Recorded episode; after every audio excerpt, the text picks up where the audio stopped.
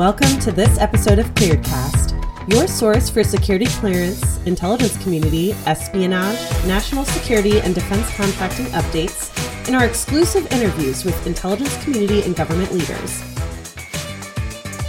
Hi, this is Lindy Kyzer with clearancejobs.com. Thank you so much for joining us today. I am talking with Mark Frownfelter, the Assistant Director of the Special Security Directorate at the National Counterintelligence and Security Center, NCSC. We've chatted with him a few times at Clearance Jobs. He's always a great expert. So thank you so much, Mark, We've talked previously, Mark, about the UK, their annual security appraisal form. I loved hearing about that. I think we kind of think about US personnel security existing within a vacuum. I mean, maybe that's me because I'm kind of like an, a me versus the world kind of a person. But we forget that there are a lot of lessons learned from our friends abroad. And I appreciated seeing, I know NCSC shared a lot of the content around the Think Before You Link campaign that I believe was a UK based campaign, kind of urging caution about just awareness over who you contact online. They had some really, some really high quality videos that they produced about, you know, just knowing, hey, if you connect with somebody online, you don't actually know that person, there's a decent chance chance that they are a foreign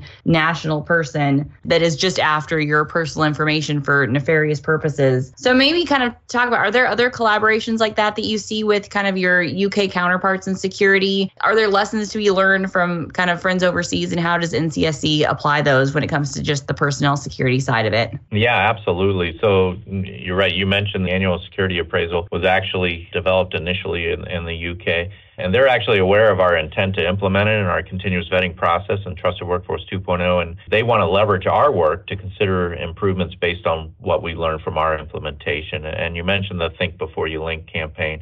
Another idea we learned from the Brits we actually produced a video called Nevernight Connection, which um, is on our website, NCSC website. And the Aussies did their own version of the Think Before You Link campaign. So it's obvious that we're working with our Five Eye partners, continually sharing ideas and, and best practices. But as far as from personnel vetting, one recent Five Eye project was an initiative to ensure there's trust and confidence in the vetting and security clearance process across the five countries. And so this involved subject matter expert teams from each country to take a deep dive look into how each country conducts interviews, background checks, checks of social media, psychological evaluations, etc. And based on this feedback, we created a common assurance framework. The framework focuses on commonalities of personnel vetting among each country. And based on this, research and project, we reached the conclusion that each country vetted individuals to generally the, the same standards. And so this is just one step in the direction where we hope to leverage this project to improve information sharing among our Five Eye partners and, and to continue to expand on our collaborative relationship. NCSC here, the National Counterintelligence Security Center, we, we host a periodic meeting with our partner, Five Eye partners, to discuss issues of concern and share best practices. And also, each country actually takes a turn at holding a quarterly conference where a host country formulates an agenda and it pulses each participant on how to address a particular topic. We actually have such a meeting coming up in the next few weeks, and topics can range from things like handling unauthorized disclosures, insider threat programs, recruitment. How do we recruit into our intelligence communities? The use of the polygraph, things like that. Recently, we've been discussing the impact of, of the pandemic and how it affected mental health and well being of the workforce. And, and again, sharing best practices amongst the five countries. Ironically, the messaging remains consistent with how each country kind of addresses uh, COVID restrictions. And one important theme you know, certainly here in the U.S. and each country's desire to erase the stigma that seeking mental health counseling or treatment could potentially have a negative impact on one's clearance. With and you mentioned this, we've had a tough couple of years with anxiety-related issues, including depression on the rise in the wake of COVID the workforce really needs to be encouraged to seek treatment and counseling and not deterred from doing so. And, and so these are the things we're working with in the personnel vetting arena with our partners overseas. And we're making a lot of progress. And I think the relationship and the partnering has, has been just uh, tremendous to this point. you know, you think about a lot of the stressors on the workforce and even kind of, you know, the same kind of countries that are attacking or looking for information. You share a lot of the same challenges. So it makes sense that it would be in your best interest to kind of look and see how you can continue to share information, not just about the threats that you're interacting, but how you can address issues within the workforce. Because whether it's, again, COVID or technical related issues, a lot of those things are going to be the same. Well, now I'm going to pivot because I can't get somebody with ODNI on the line and not talk about drugs and CBD products, some of my favorites over at Clearance Jobs, just because we continue to get so many questions about drug use, CBD products, marijuana investments. We actually just noted there was an uptick in clearance denials related to marijuana use. I think people are kind of expecting that there will be fewer. I don't know, I guess because states are legalizing it, but the federal laws haven't changed. So those are some of the hot topics that I see just within the chatter we get from candidates, applicants over at clearancejobs.com. How does ODNI kind of address some of these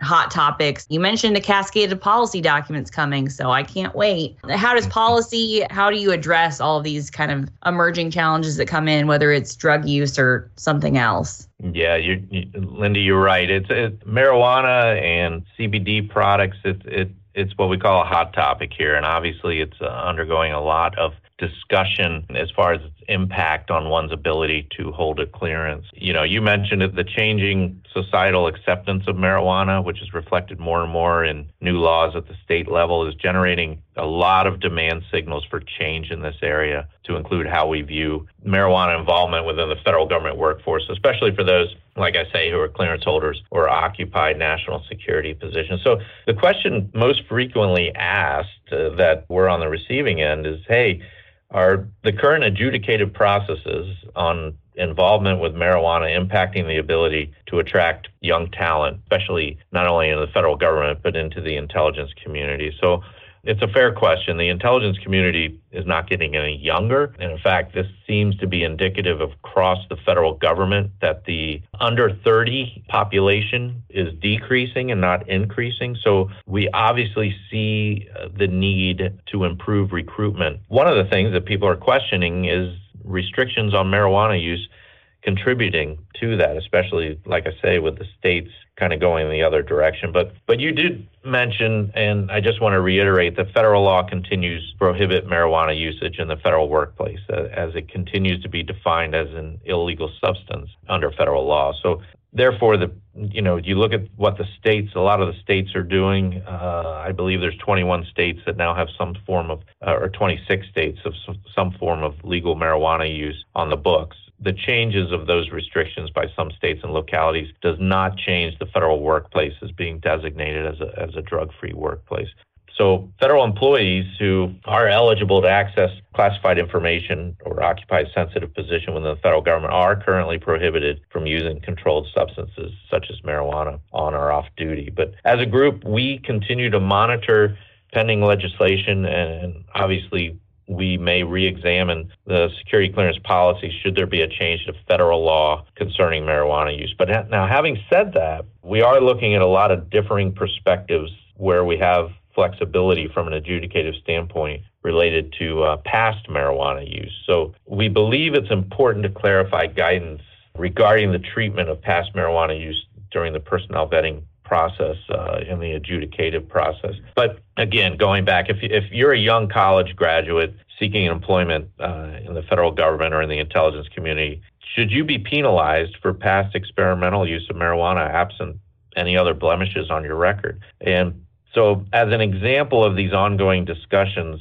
I know the intelligence community is collectively moving away from a previous practice of recognizing one year of abstinence from marijuana use prior to joining the intelligence community. And, and we believe that a better line in the sand would point to the time you actually commit to your career within the intelligence community. That would be the important point where you're expected to refrain from any marijuana uses, not just a one or two year recency rule. We're hoping that this messaging will improve recruitment efforts, attracting those who have experimented with marijuana, opening up opportunities to apply where they previously may have displayed reluctance to actually apply, fearing that experimental use of marijuana would be disqualifying. So so it goes back to SEAD 4 in the adjudicative guidelines that point to a whole person concept adjudicative approach. So you look at the whole person, and that's where you evaluate the trust and the integrity and the, and the character, the characteristics of a trusted person that I mentioned previously. But you also mentioned CBD oils, and this issue frequently comes up as well.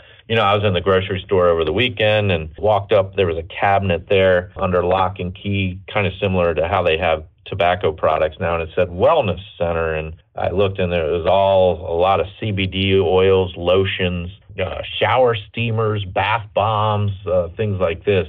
But even though those are available over the counter to consumers, it's important to recognize that the FDA still does not certify the levels of THC and CBD oils and products. So, therefore, when you're actually utilizing these products, you're taking a risk that the THC content, which, by the way, is 0.03%, it has to be below that level um, in CBD oils. You're taking a risk that that content could be above the federal legal limits. So, usage of unregulated CBD oils could result in a positive drug test if you're under a drug testing program or if you're applying for a job, a position that requires a drug test, you could test positive by use of these CBD oils if it's above the federal legal limits. Obviously, to minimize this risk, individuals seeking those kind of jobs may want to think twice and wish to refrain just for that reason that the THC content may be over the federal legal levels and wait for uh, it to be better regulated by the FDA. So that's where we are on CBD oils. It's a tricky subject, but but we're hoping that the regulations will improve to allow these products more openly in the in the cleared environments. And then you mentioned the investment of marijuana related businesses, and, and, and this obviously comes up quite frequently. But to put it in simple terms, if you invest in a legal activity, you know, a mutual fund, stock markets, that's not an issue. But if you knowingly and directly invest in a federally illegal activity, that's where the issue is. And investment in these is currently tied to our personal conduct adjudicative guideline and would be assessed as such during the adjudicative process. What that means is, again, the whole person concept, how you elected to invest in these things, and whether you're willing to divest and that sort of thing. So, a lot to consider. But we continue to assess these issues and balance future policy considerations, and we continue to monitor the Hill and congressional action on, on pending legislation in this area. So, again, this is a changing societal norm which we need to consider as we continue to carve out policy defining trusted workforce 2.0. For a long time, I really enjoyed referring to the personnel security process as a 1947 Chrysler. And I still do like that. But I think that Trusted Workforce 2.0 has paved the way for I mean, you're a nice, I, I don't know, I don't know what you are now, a, a mid-grade vehicle, but you're making progress. Policies are are changing in their scope a little bit. And so we still urge a caution of like abstain, if you can abstain from drug use prior to applying, that's a that's a good rule. But I think that's a big takeaway for me because we see clearance applicants all the time who will opt out of applying because, hey, they're afraid to list that previous drug use there is a whole person concept. So there aren't hard and fast, you know, there are guidelines, suitability guidelines, especially within the IC that you might come up against. I encourage folks to apply, if especially if they have a passion for that career set. And yes, if you can be proactive enough to abstain, but don't always opt yourself out. I've heard from people who have pursued a position in the private sector because they were sure their clearance wouldn't go through. Lo and behold, they were actually able to obtain the security clearance because again, it's not always you have to you know have never have done a drug for two years prior to applying and then yeah know your supplier i mean that's drug use 101 mark you're going to put a bath bomb in my stocking kids i think you should make sure that it's well supplied that it comes with a testing kit. We've urged that same caution like just how much is that cbd product worth? And then i've told my brother that i can't invest in his marijuana business but i can in my mutual fund. So those are three great takeaways that i've gotten. Fantastic Good, good. We are trying to get this message out and we do recruitment efforts and, and we get this question a lot. So we're trying to get this message out that, hey, characteristics of a trusted person is a wide range. Obviously, everyone's human, but don't let that deter you from applying to a position, especially within the uh, uh, federal government or the intelligence community. Yeah, and then being honest and upfront too, because I mean, what will get you in trouble is if you fail to disclose it and then and then go down the road. So I think there's something that we said. I think the process recognizes that you want people who are a key component of reliability and trustworthiness is being honest and saying like, "Hey, I did this in the past, but this is why it's in the past, and this is why I'm willing to give it up for the future." Absolutely. I so appreciate chatting with you. Is there anything else that I didn't ask about that you wanted to ask? We covered a lot, and I look forward to uh, continuing this conversation as we continue yeah. down the path of trusted workforce.